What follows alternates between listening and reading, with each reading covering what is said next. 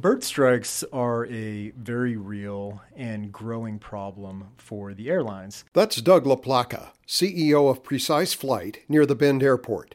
The company developed its pulse light system in the 1990s to help reduce midair or ground collisions by airplanes. What we quickly realized and learned, uh, really by mistake, was that not only was it um, decreasing the, chances of midair and ground collisions, but also substantially reduce bird strikes. Qantas Airlines would soon install the Pulse Light system on its fleet of planes, with encouraging results. What, what the what the study showed was a 30% reduction in bird strikes and their 737 400 fleet and uh, a remarkable 66% reduction in their 737 800 fleet. Alaska Airlines also installed the system with similar results.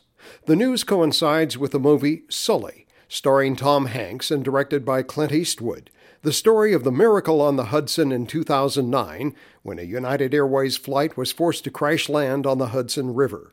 Both engines lost power when the plane struck a flock of geese upon takeoff.